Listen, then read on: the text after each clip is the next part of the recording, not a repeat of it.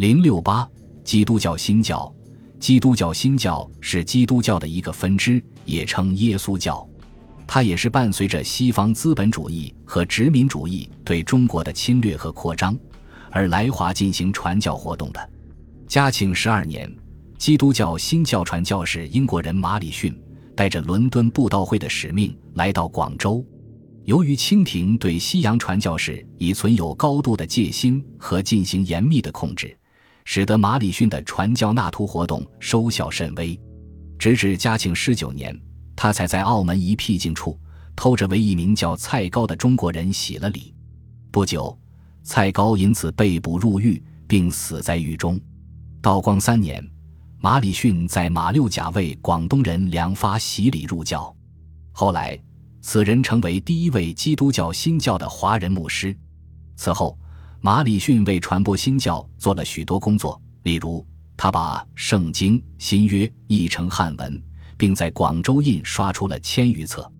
他又与新教教士米联合译了《圣经》旧约，也刊印发行。另外，在梁发的帮助下，还陆续出版了由他修订和撰写的《使徒行传》《神道论》《耶稣教法》《救赎就是总说真本》等书。使基督教的全部教义传入中国。马礼逊还利用《康熙字典》等书编著了六卷《花英字典》，皆出版刊行，对中西文化的交流有所贡献。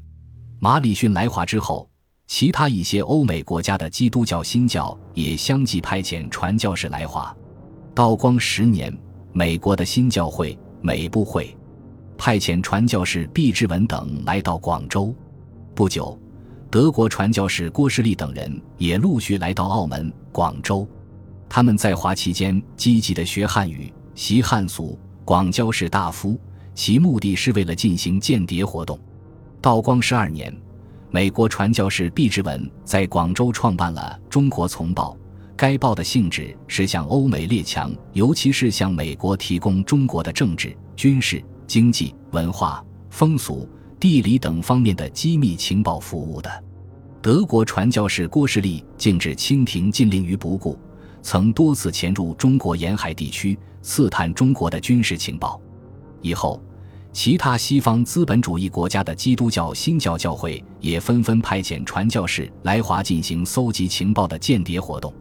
由于当时清廷的严密控制、封锁和禁止，至鸦片战争前来华的传教士总计不过十多人。所收教徒也只有数十人，基督教新教在华传教及活动受到阻碍，致使基督教会十分震怒，公开叫嚷：只有战争能开放中国给基督，纵容、鼓动欧美列强对华发动武装侵略。